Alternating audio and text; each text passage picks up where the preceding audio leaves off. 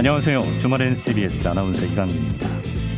이번 주 수요일 오후 4시에 순수 국내 기술로 만든 한국형 발사체 누리호가 다시 날아오릅니다. 지난해 10월 1차 발사 때는 성공까지 딱 46초를 남기고 목표 속도에 도달하지 못하면서 아쉬움을 남겼었는데 8개월 동안 미흡한 부분을 잘 보완했다고 하고 또 발사 당일 날씨도 괜찮을 거라고 합니다. 이번 발사에 성공하면 우리나라는 세계 일곱 번째로 우주 강대국 위치에 오르게 됐는데요. 이 한국형 발사체 사업이 2010년에 어, 착수해서 무려 10년 넘게 연구원들이 묵묵히 노력해온 프로젝트입니다. 뭐 2차 발사가 성공하면 더없이 좋겠지만 설사 성공하지 못한다 하더라도 그동안의 기술 축적이 사라지는 게 아니죠. 꼭 필요한 우주 역량 강화를 위해서라도 시간이 좀 걸려도 기꺼이 인내해주는 국민들의 성원이 필요할 것 같습니다. 주말엔 CBS 광고 듣고 시작해보죠. 2022년 6월 10일 주일 주말엔 CBS 오늘 첫 곡은 이태원 클라스 OST 중에 가호의 시작이었습니다. 강민 아나운서 아까 5시 뉴스 할 때 두 번 발음 꼬이셨습니다. 라고 시작부터 힘 빼주는 분 계시네요. 예, 반갑습니다. 야, 시간이 정말 빠르네요. 어, 누리호 1차 발사했을 때 전 국민이 다 같이 조마조마한 마음으로 지켜봤던 게 엊그제 같은데 벌써 8개월이 지나서 약속한 2차 발사 시기가 돌아왔습니다. 이번 주 수요일 오후 4시이고요. 그 연구원 분들은 지금 얼마나 예, 긴장이 되겠습니까? 원래 군 생활도 남의 군 생활 순식간에 지나간다고 하듯이 예, 우리는 뭐 8개월 후딱 지나간 것 같지만 그분들은 그동안 하루하루가 정말 예, 피가 말렸을 것 같습니다. 어, 어제까지는 뭐 비 소식이 있을 수가 있다 이런 얘기가 있어서 걱정을 했다고 하는데 다행히 발사 당일은 날씨가 괜찮을 거라고 하고요. 네, 또 워낙에 거대한 프로젝트이기 때문에 어떤 변수가 생길지는 아무도 모릅니다.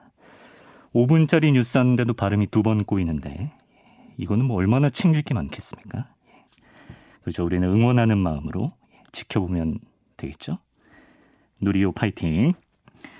자, 주말엔 CBS 오늘도 8시까지 함께 합니다. 세상 어떻게 돌아가는지 예, 1부에서 챙겨보시고 또 2부에는 말랑말랑한 코너들 준비시켜 놨으니까 이 사람들이 어떤 얘기하나 잘 들어보시길 바랍니다. 뉴스에 관한 의견이나 일상 사연 있으신 분들은 짧은 문자 50원, 긴 문자 100원 되는 샵 1212 문자 메시지 공자인 CBS 레인보우 어플리케이션으로 보내주시면 몇 분께 간식 쿠폰도 보내드립니다. 현장 뉴스로 가보죠.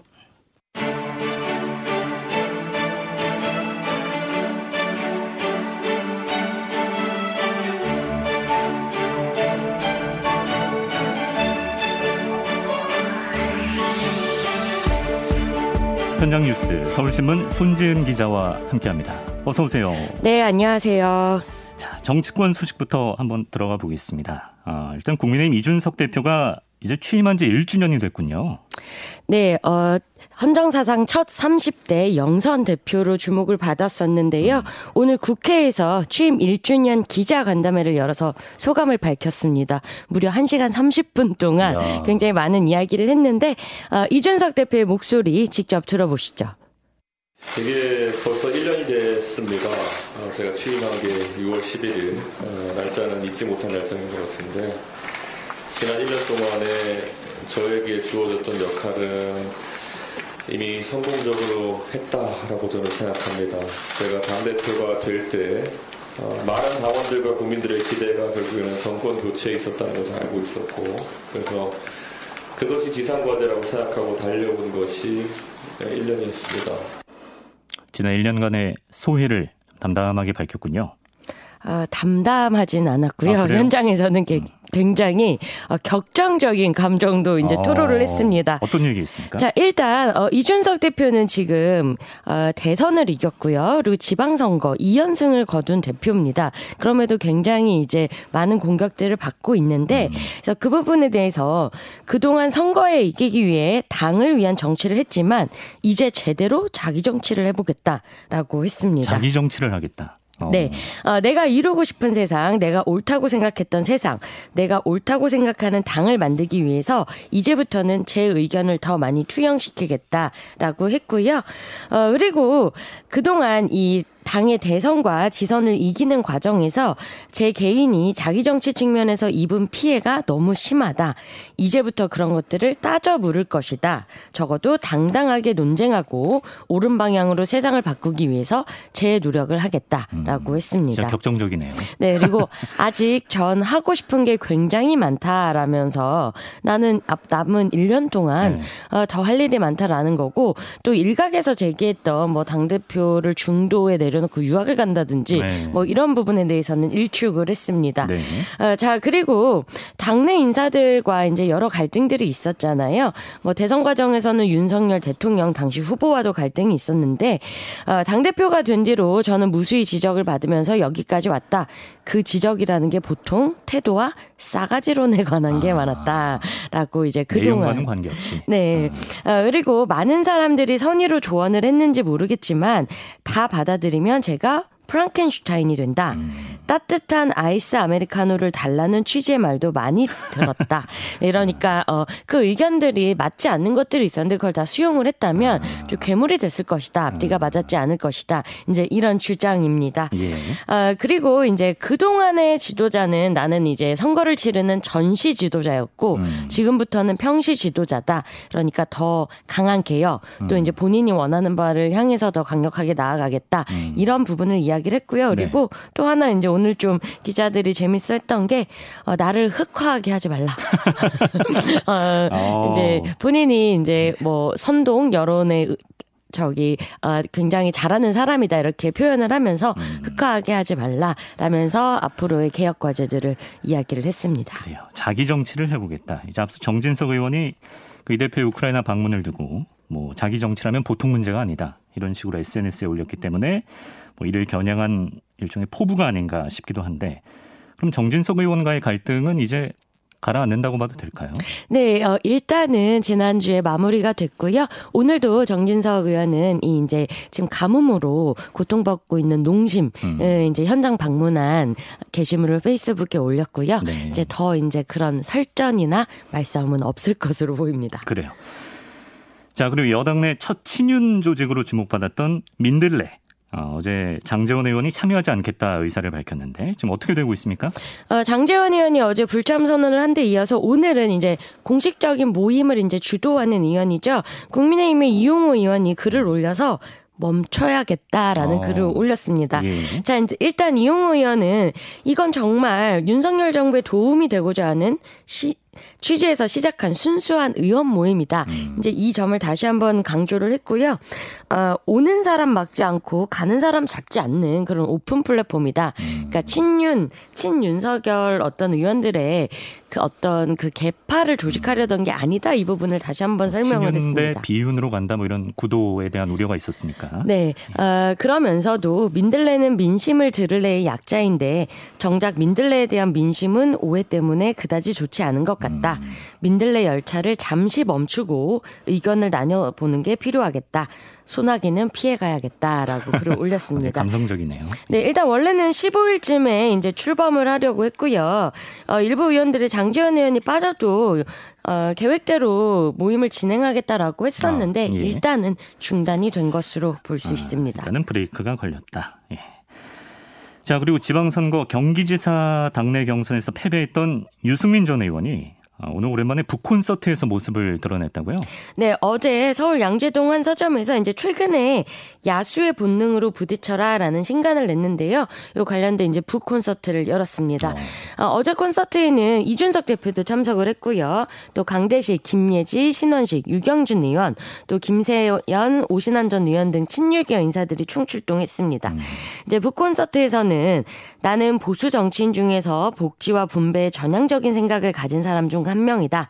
복지는 정치의 영역이고 성장과 생산은 시장의 영역인데 이 영역에서 소득과 일자리를 만들어내지 못하면 양극화, 불평등, 저출산 이런 문제들을 하나도 해결할 수 없다라고 강조를 했습니다. 그럼 이거를 정계 복귀의 어떤 신호탄으로 볼 수도 있는 건가요? 아, 그래서 일각에서는 현실 정치를 재개하는 것 아니냐 이런 가능성이 나왔는데요. 어, 그런 것은 아니다. 이것은 책을 냈기 때문에 이제 콘서트를 한 것이고요. 지난 4월 20 일에 이 경기지사 경선 패배 후에 올렸던 페이스북 글이 있습니다. 네. 어, 여기가 멈출 곳이다. 내가 사랑하는 이 나라를 위해서 새로운 길을 찾겠다는 데는 음. 변함이 없다라고 했고요. 어, 그 기조가 어제까지도 이어는 졌는데 또 정치는 생물이고 음. 어, 조금 더 지켜봐야 될 것 같습니다. 아무도 모른다. 네. 예. 이번 더불어민주당 소식을 보겠습니다. 지금 전당대회 앞두고 개파 경쟁이 굉장히 치열한 상황에서 지난주에 우상호 비대위가 출범했는데 오늘 우상호 위원장이 첫 기자간담회 열었다고요? 네, 오늘 오전에 국회에서 비대위원장으로 인준된 뒤에 첫 기자간담회를 가졌고요. 어, 우상호 위원장의 발언 먼저 들어보시겠습니다. 민주당의 가장 큰 위기 요인이 무엇이냐? 저는 첫 번째는 신뢰 위기가 왔다 이렇게 보고 있습니다. 국민들이 민주당에 걸고 있었던 기대가 많이 악화되었다.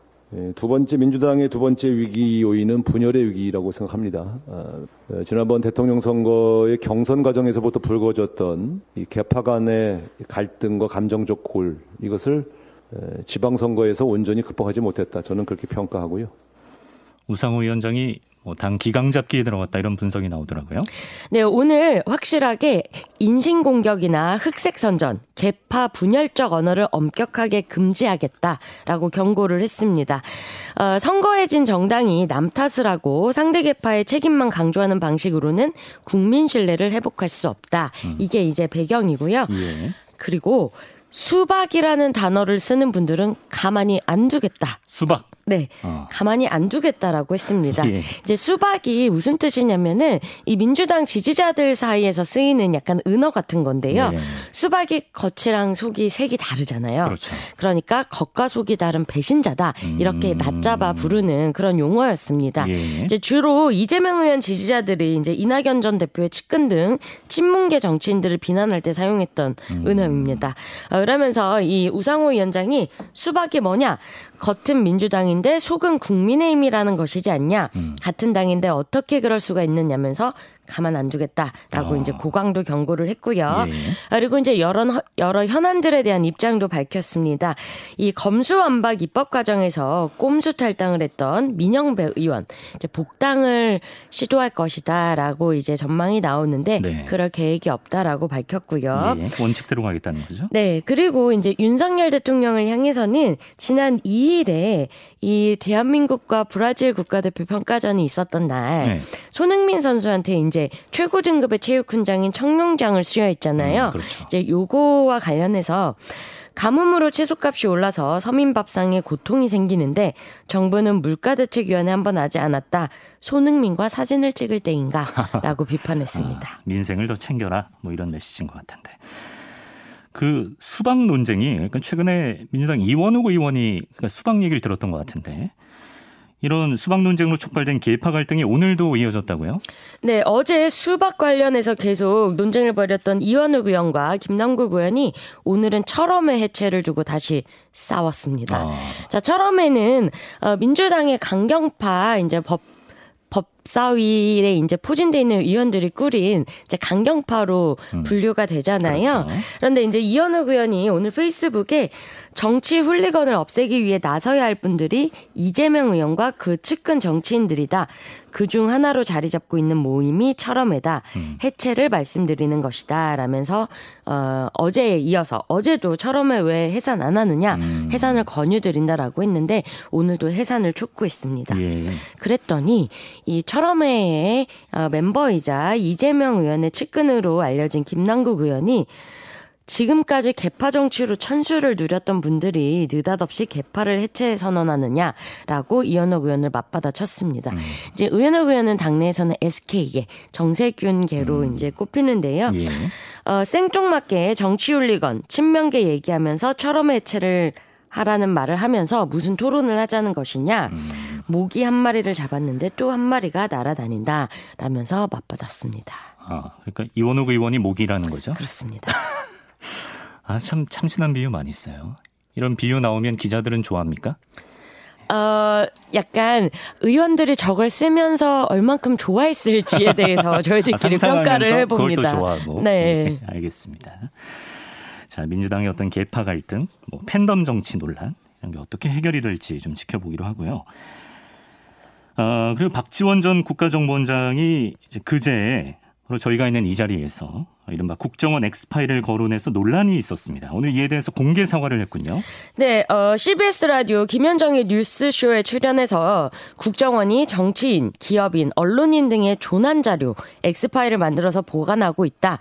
어, 이를 폐기해야 하는데 하지 못했다고 주장을 해서 어, 이 논란이 일파만파 번졌습니다. 자, 결국 어제 사과를 했는데요. 네. 어, 페이스북에 이유 여하를 막론하고 저의 발언이 제가 몸담았고 자랑스럽게 생각하는 국정원과 사랑하는 국정원 직원들에게 부담이 된다면 앞으로 공개 발언 시에 더욱 유의하도록 하겠다라고 했습니다. 네. 이제 이 국정원의 조난 자료라는 게 인문 인, 인물들에 대한 이 각종 정보를 수집을 하는 겁니다. 뭐 이강민 아나운서가 음. 네. 어떻다더라 말상이다. 말상이라더라 뭐 네, 퇴근하고는 발음이 꼬인다. 뭘 한다더라. 이제 네. 요런 것들을 모아놓은 건데 이게 사실은 불법적인 자료입니다. 아. 예전에는 이제 많이 요거를 사용을 했었는데 지금은 이제 법적으로 이런 걸 수집할 수 없게 돼 있죠. 네. 국내 정치 정보는 수집할 수 없게 돼 있는데 음. 이제 박지원 전 원장이 이 이야기를 하- 했고 또 다른 추가 인터뷰에서는 엑스파일에 윤석열 대통령에 관한 자료도 있다라는 취지로 말을 해서 더 논란이 됐습니다. 그래서 이제 비판이 거세졌고요. 특히 이제 국정원이 보도 자료를 내고 굉장히 강하게 비판을 했습니다. 어, 사실 여부를 떠나서 원장 재직 시절에 알게 된 직무 사항을 공표하는 것은 부적절한 행동이다라고 했고요. 예. 어, 전직 원장의 국정원 업무 관련 발언은 정치적 목적으로 해석되고 국가 안보를 위해 묵묵히 헌신하고 있는 국정원과 직원들을 불필요한 정쟁의 소용돌이 속으로 몰아갈 수 있다라고 했습니다. 음. 그리고 앞으로도 국정원 관련 하지 관련 발언 하지 말라. 네, 아. 라고 이야기를 했습니다. 예. 자, 그리고 국정원 직원법 제17조에도요, 전현직 직원 누구나 비밀을 엄수해야 하고, 음. 원장들 가운데 퇴임 직후 업무 내용을 언론 인터뷰에서 언급한 전례도 없다라고 음. 비판을 했습니다. 그래서 여당에서도 법 발언 자체가 위법이다 이런 식으로 비판했었는데 공개 사과가 나왔습니다. 자, 화물연대 총파업 얘기를 해보죠. 어, 국토교통부와 화물연대가 어제 밤 까지 이제 10시간 넘게 협상을 했는데 결국엔 결렬이 됐고 오늘 다시 대화를 재개했다고요. 네, 다행히 오늘 제- 대화를 재개를 했습니다. 네. 자, 안전운임제 일몰제 폐지를 요구하는 이 민주노총 공공운수노조 화물연대 총파업이 엿새째고요. 어, 정부가 오늘 오후에 화물연대와의 대화를 다시 시작했습니다. 이제 국토부가 보도 참고자료를 냈는데요. 어, 화물연대가 안전운임제 일몰제 폐지와 품목 확대 등 기존 입장만 되풀이 했다. 라고 이제 국토부의 입장을 밝혔습니다. 네. 자, 일단 그래도 상호 간의 절충점을 찾기 위해서 오늘부터 다시 대화를 재개를 했으니까 좀 요게 어떻게 진행돼야 되, 되는지 봐야 될 것 같고요. 네네. 자, 일단 화물연대 총파업이 이어지면서 물류난은 주말에도 계속되고 있다라고 국토부가 밝혔습니다. 자, 일단 오늘 화물연대 조합원 등 약 5,900여 명이 전국 14개 지역에서 집회를 벌일 예정이었고요. 어, 그리고 국토부는 항만의 장치율이 평시보다 다소 높은 상태다. 장치라는 건 이제 머물러 있는 그 상태를 네네. 말하는 겁니다. 예. 그리고 평상시보다 반출입량이 줄어들었다라고 밝혔고요. 음.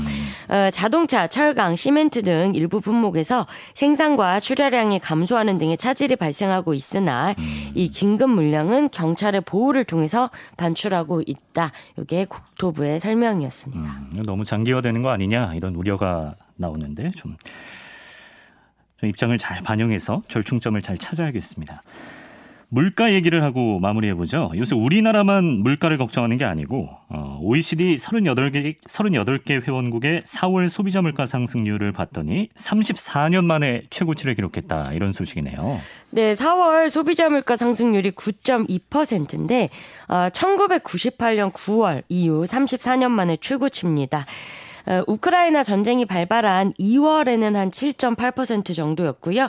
3월에는 8.8%, 그리고 4월에는 9.2%까지 올라온 겁니다.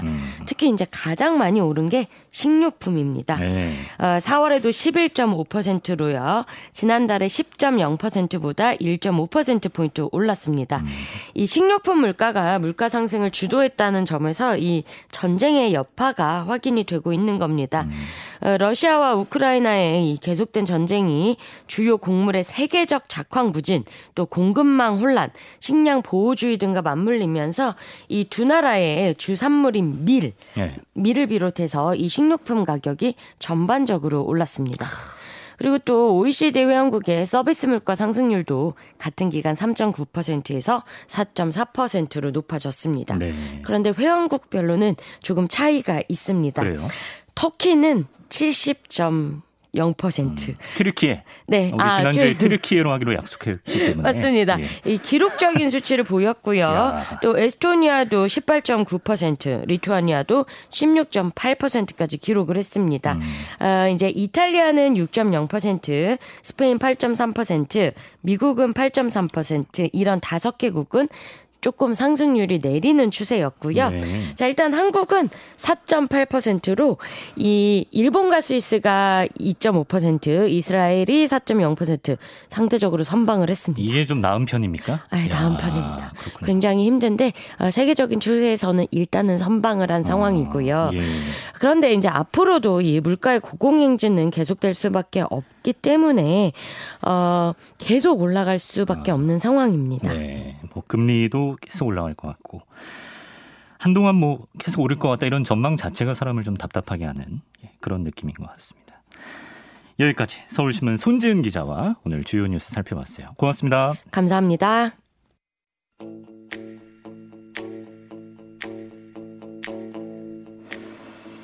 정의성님께서요 어, 뉴스를 제목만 봤었는데 그 수박이라는 표현이 겉과 속이 다르다 그런 뜻이었네요. 홍창희님께서는 지금 수박을 실제로 드시고 계신데 어, 제가 먹고 있는 수박은 겉과 속은 다르지만 달고 맛있습니다. 라고 보내주셨습니다. 수박은 죄가 없죠. 예. 강산의 할아버지와 수박 듣고 인터뷰를 이어갑니다.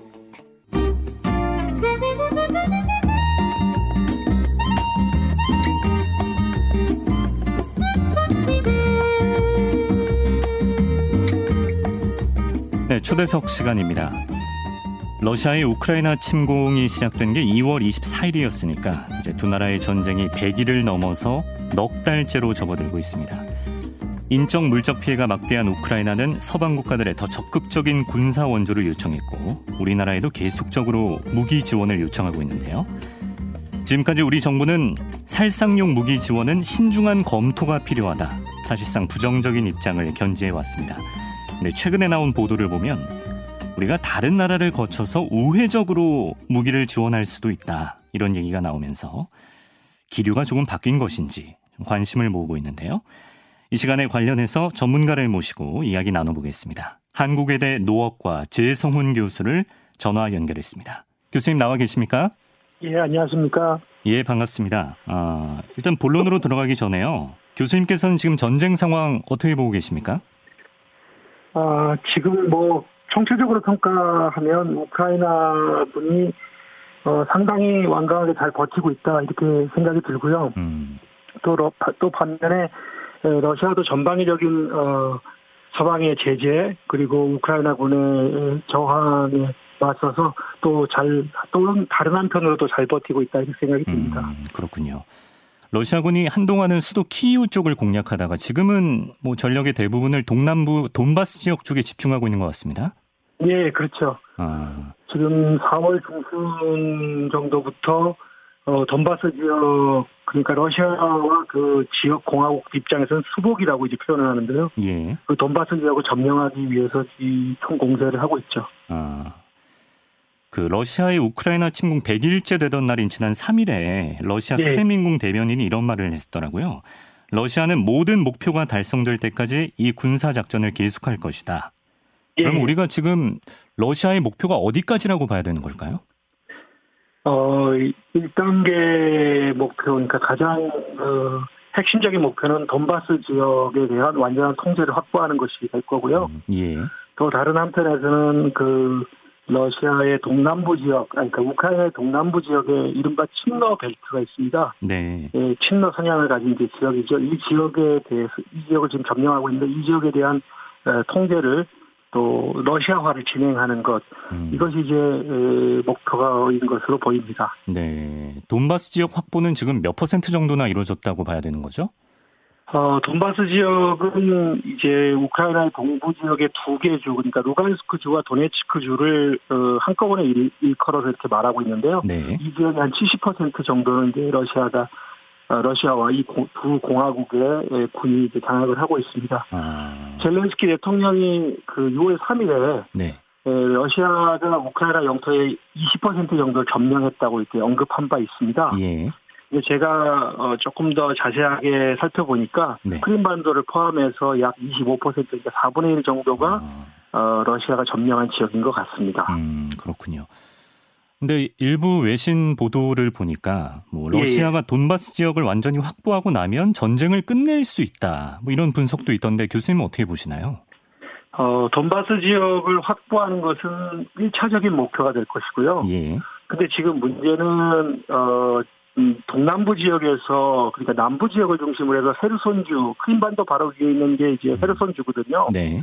그리고 헤르손주와 돈바스 사이에 있는 게 자포 자, 어, 자포리자주입니다. 네, 네. 이두 주에 대해서 러시아가 거의 이제 점령을 했거든요. 예. 이두 주에서는 러시아 통화인 루블이 통용되고 있고요. 이미 그리고 러, 어. 예, 예, 그렇죠. 그리고 러시아의 연금, 뭐 사회 보조금도 지급되고 있고. 어, 예. 러시아 방송은 물론이고 인터넷 통신도 다 연결이 돼 있고 또 국적 취득 간소화 조치를 시행을 해서 네. 어 제가 알기로는 6월 12일 최초로 처음으로 이 지역 주민들에게 그 여권 발급이 이루어지는 어. 것으로 알고 있습니다. 예. 그리고 이 두 지역의 민군 합동 정부가 이미 러시아의 병합을 요청할 거라 공언한 바 있, 기 때문에 네네. 네. 러시아가 돈바스 지역만으로 만족하지는 않고 이 두 지역의 운명까지도 아. 어, 결정하려 할 것 같습니다. 남쪽 지역까지는 욕심을 낼 것이다. 네, 음. 최소한의 러시아의 목표로 보입니다. 그렇군요. 어, 러시아에 대해서 여러 나라들이 경제 제재를 가하고 있는데 어, 예. 러시아 입장에서 어느 정도의 타격을 입고 있다고 보시나요?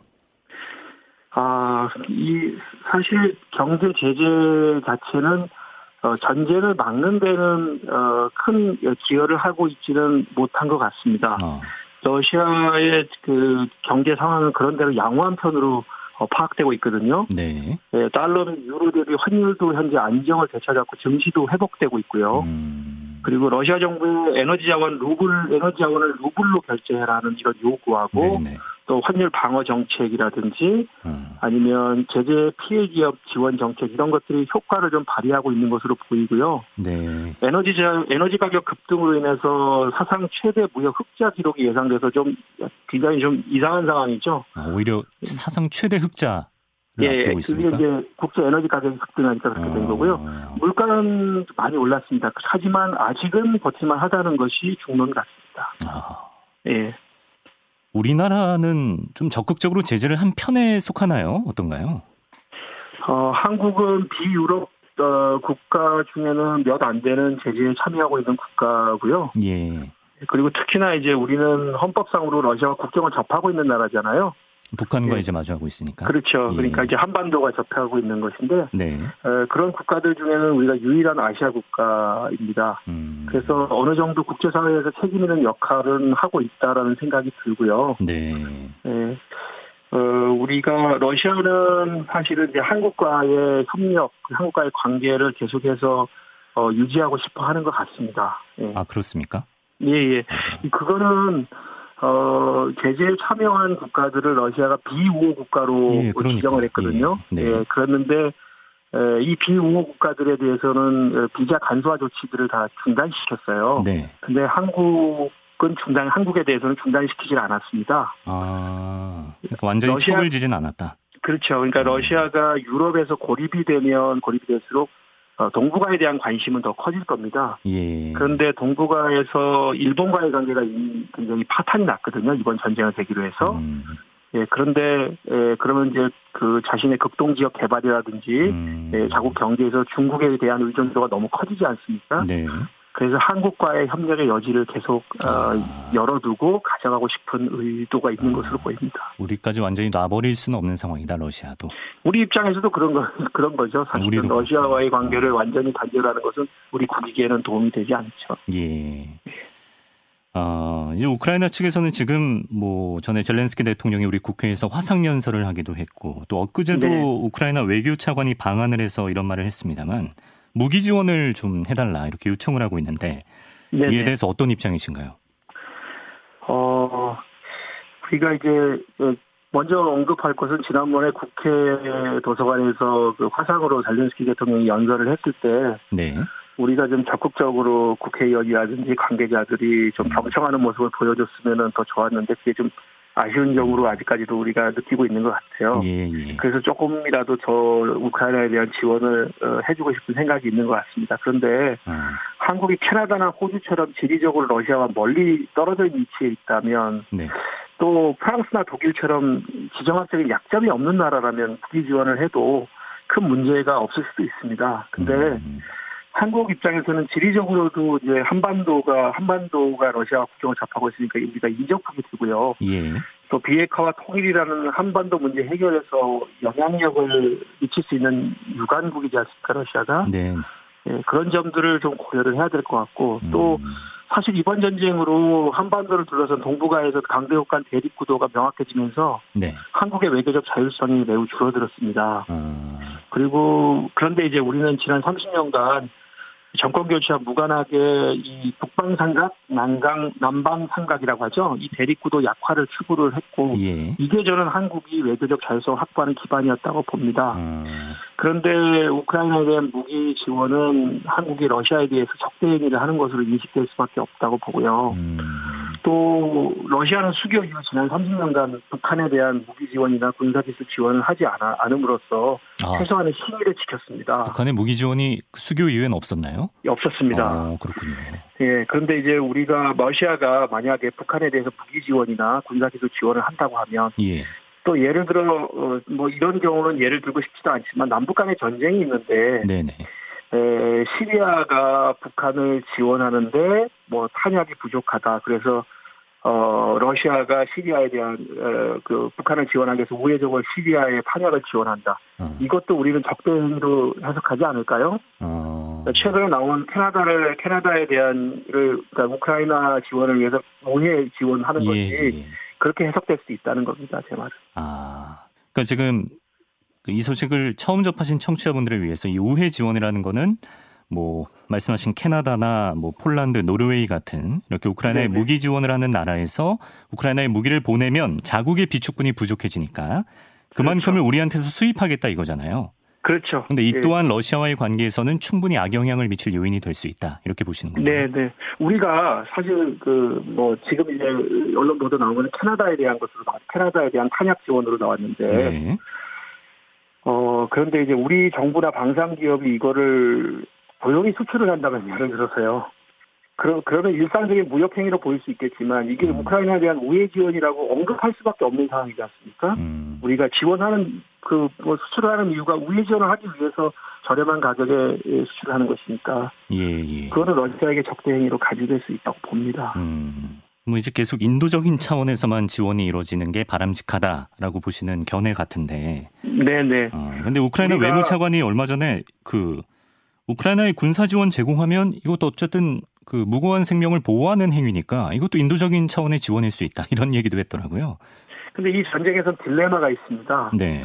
어, 이 결산전을 하겠다는 우크라이나에게 희생이 커지더라도 네. 무기를 대주면서 싸우라고 하는 것이 더 도덕적인지, 도덕적인지 음. 아니면 병력과 민간인의 희생을 줄이기 위해서 우리가 인도적 지원을 하면서 영토 일부를 포기하더라도 협상을 하라고 하는 것이 도덕적인지 음. 유럽 국가들도 이 대부분 이런 딜레마에 처해 있다고 생각을 합니다. 네, 네. 네, 그래서 지금 이제 서유럽 국가들은 어, 우크라이나가 이렇게 오래 버틸 줄도 몰랐고 또 러시아가 이렇게 오래 전쟁을 끌면서도 버틸 수 있을지 몰랐습니다. 그래서 예. 음. 지금 현재 뭐 독일이나 프랑스 또 이태리까지도 어, 휴전과 협상을 촉구하고 있는 상황이에요. 네. 그래서 우리가 좀 더 신중할, 신중하고 좀 냉정을 찾을 필요가 있다고 생각이 들어요. 음. 네. 알겠습니다. 어, 일각에서는 이런 우회 지원 방식이 갑자기 수면 위로 떠오른 데 있어서 이면에 미국의 압력이 있지 않았을까 이런 얘기도 있더라고요. 어떻게 보십니까? 예, 미국의 압력은 뭐 당연히 있었다고 저는 보고요. 아. 이미 2014년에 크림반도 병합 이후에 우리가 이제 크림반도 병합은 인정할 수 없지만 우리 정부가 예. 제재는 하지 않는 이런 방식을 취했었잖아요. 네네. 그럼에도 불구하고 러시아 고위급들이 방문하는 것에 대해서 우리가 굉장히 미국 눈치를 많이 봤습니다. 우리 정부가. 아, 예. 네.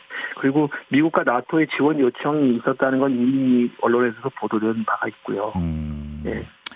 알겠습니다. 어, 좀 시간이 있어서 다른 것들 좀 여쭤보겠습니다. 네네. 그 우크라이나 난민이 이제 유럽 곳곳에 퍼지면서 네. 어, 현지에서는 초기에는 굉장히 반기는 분위기였다가 이제는 좀 모습이 달라진 느낌이 있다 이런 얘기도 있더라고요. 예, 지금 난민이 그러니까 국외로 나간 난민은 한 700만 명 정도 돼요. 아, 예. 예, 그러니까 우크라이나 인구의 한 5분의 1 정도가 지금 나간 거거든요, 사실요. 네.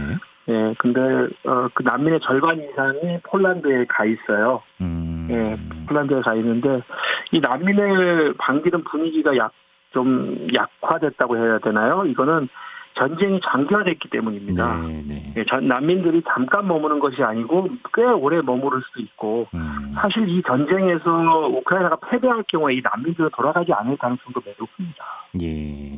예, 그러면 이제 자국에서 어, 다른 사회적인 문제들이 좀 생길 수 있다. 이런 걸 좀 우려하는 것 같습니다. 사실 좀 분위기에 조금 좀 변화의 그런 감지는 있는 상황이군요. 네네. 어, 이번 달 말에 윤석열 대통령이 첫 해외 방문 일정으로 나토 회의 참석하기로 하지 않았습니까? 예, 예. 그래서 얼마 전에 또 국민의 이준석 대표도 젤렌스키 대통령 만나고 왔고 네. 어, 이러한 행보들이 앞으로 이제 그 우크라이나나 러시아와의 관계에 있어서 어떤 영향을 미칠 거라고 보시는지도 궁금하네요. 아, 우리가 어, 우리의 외교적 자율성은 제한적이죠. 그 제한적인 상황 속에서 우리가 뭐라 그럴까요? 굉장히 그 어, 아주 그 저 지혜롭게 움직일 필요가 사실 있는데요. 네. 예, 제한된 우리 선택의 여지가 있고요. 우리가 음. 지혜롭게 움직여야 되는데 어 우리가 유럽 국가처럼 행동에 행동하는 것은 매우 적절치 않다고 봅니다. 아. 유럽 국가들만이 가지고 있는 이 전쟁에 보는 관점은 관점과 우리가 보는 관점은 좀 다르다고 봐요. 음. 유럽 국가들은 이 전쟁이 확전도 매우 걱정하고 있고요. 자국 경제에 미칠 타격도 굉장히 걱정하고 있고요. 음. 그리고 이 전쟁에서 무엇보다도 어그 러시아가 완전한 패배를 하는 것이 유럽의 전체 안보 상황에서는 도움이 되지 않는다고 보는 관점도 많아요. 네. 네 그렇기 때문에 우리가 조금 더 어, 신중하게 움직이고 외교 행보를 할 필요가 있다고 생각이 듭니다. 음, 네. 알겠습니다. 마지막 질문으로 이 질문 드리겠습니다. 전쟁의 빠른 종식을 위해서는 뭐, 네. 뭐 베스트 시나리오랄까요? 어떤 부분들이 가장 먼저 이루어져야 한다고 보시는지? 아 일단은 협상을 해야 될 것 같습니다. 지금은 러시아는 협상을 하고 싶어 하는 것 같아요. 왜냐하면 어느 정도 이, 이게 장기화됐을 때, 예. 어, 국제적으로나 국내적으로, 어, 더 많은 문제가 생길 거라고 보고 있고요. 그리고 음. 어떻게든 전쟁을 종식시킬 생각은 있는 거죠. 뭐, 네네. 예, 그런데 이제 우크라이나 같은 경우에는 영토를 사실 잃고 있는 상황이기 때문에, 예. 협상에 나서기는 쉽지 않습니다. 그런데, 무엇보다도 빨리 협상을 시작해야 된다고 봅니다. 그래야 음. 민간인의 희생도 줄이고 또 음. 양측의 병력 손실도 줄일 수 있고 음. 네, 그렇다고 봅니다. 지금 뭐 해법이 다양하지 않습니까? 영토 일부 영토를 포기하더라도 전쟁을 멈추는 것이 낫지 않느냐라는 제안도 있고요. 네네. 네, 그런데 모든 가능성을 열어놓고 일단 협상에 임하는 것이 필요하다고 봅니다. 초중반에는 막 협상 네. 소식도 네. 자주 들리더니 요새는 보도가 안 되는 건가요? 지금 대화의 통로가 열려 있는 상태입니까?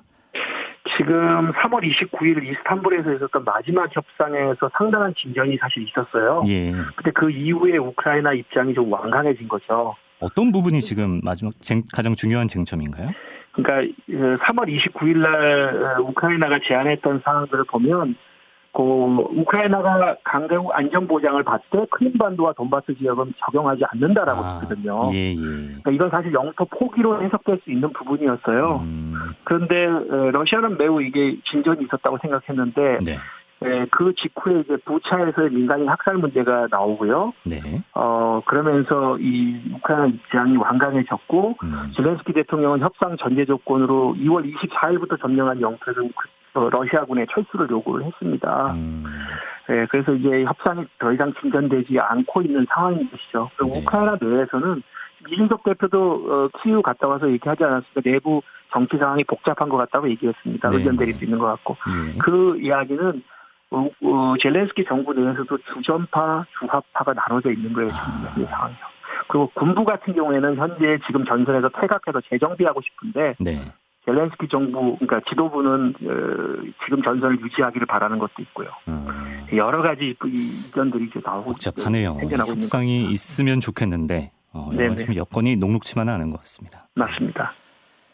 어, 정말 마지막 질문, 제작진 질문이 하나 들어와서 네. 저희가 이제 교수님께서 우리의 자율성이 많이 좁아졌다라고 하셨는데, 네네. 어, 이스라엘이 지금 이 문제에서 중립 스탠스를 취하고 있는 것 같습니다. 예, 예. 어, 이스라엘이 중립을 지키는 이런 모습이 우리에게 시사하는 점이 있을까? 근데 이스라엘하고 한국을 비교하기는 좀 어렵다고 생각해요. 이스라엘은 미국하고도 특수관계가 있고요. 음. 우리가 뭐 잘 알고 있지 않습니까? 유대인 네트워크를 통한 미국하고의 그 특수관계도 있고 또 러시아하고 특수관계도 있습니다. 예. 어, 소련이 해체된 이후에 상당히 많은 러시아인들이 유대계 러시아인들이 이스라엘로 갔어요. 음. 그리고 러시아가 어, 푸틴 정부가 중동 문제에 대해서도 적극적으로 관여하는 모습을 보여왔고요. 네. 그래서 우리가 참고하기는 그렇게 적절한 것 같지는 않습니다. 음. 제가 마지막으로 좀 말씀을 드린다 그러면 네. 이 전쟁이 더 장기화될 것인가, 음. 협상이 이루어질 수 있을 것인가의 관건은 러시아가 지금 돈바스 지역을 얼마나 빨리 점령하는가. 음. 에 달려 있다고 봐요. 네. 그 러시아는 지금 이 전쟁에서 너무 많은 판돈을 걸었어요, 사실. 음. 어, 크림반도 병합과 돈바스 독립 인정만으로 만족할 가능성은 저는 거의 없다고 봅니다. 아, 예. 그러니까 적어도 지금, 지금 이미 점령한 지역을 포기하고 철수하지는 않을 것 같아요. 네. 예, 그렇다 그러면 이거를 인정하고 협상에 할 것인지 아닌지에 예. 대한 결단이 빨리 필요할 것 같고 아. 무엇보다도 이 전쟁의 근본 원인은 탈냉적인 30여 년간은 미러 갈등에 있고 미국과 러시아의 패권 전략의 충돌에 있어요. 예. 결국 어, 미국과 러시아의 협상 타협만이 전쟁을 저는 멈출 수 있다. 궁극적으로는 음, 그렇게 봅니다. 미국의 역할이 막중하군요. 네. 예. 네. 알겠습니다. 오늘 여기까지 듣겠습니다. 한국외대 노학과 재성훈 교수 오늘 말씀 고맙습니다. 네, 감사합니다. 네, 일부 마치겠습니다. 봄보로봄님께서 참 전쟁이 여러 나라 곤란하게 만드네요. 이렇게 길어질 줄 몰랐다. 이런 의견들 보내주고 계신데 이적의 그땐 미처 알지 못했지 일부 끝곡으로 남기고요. 잠시 7시 2부에서 뵙겠습니다.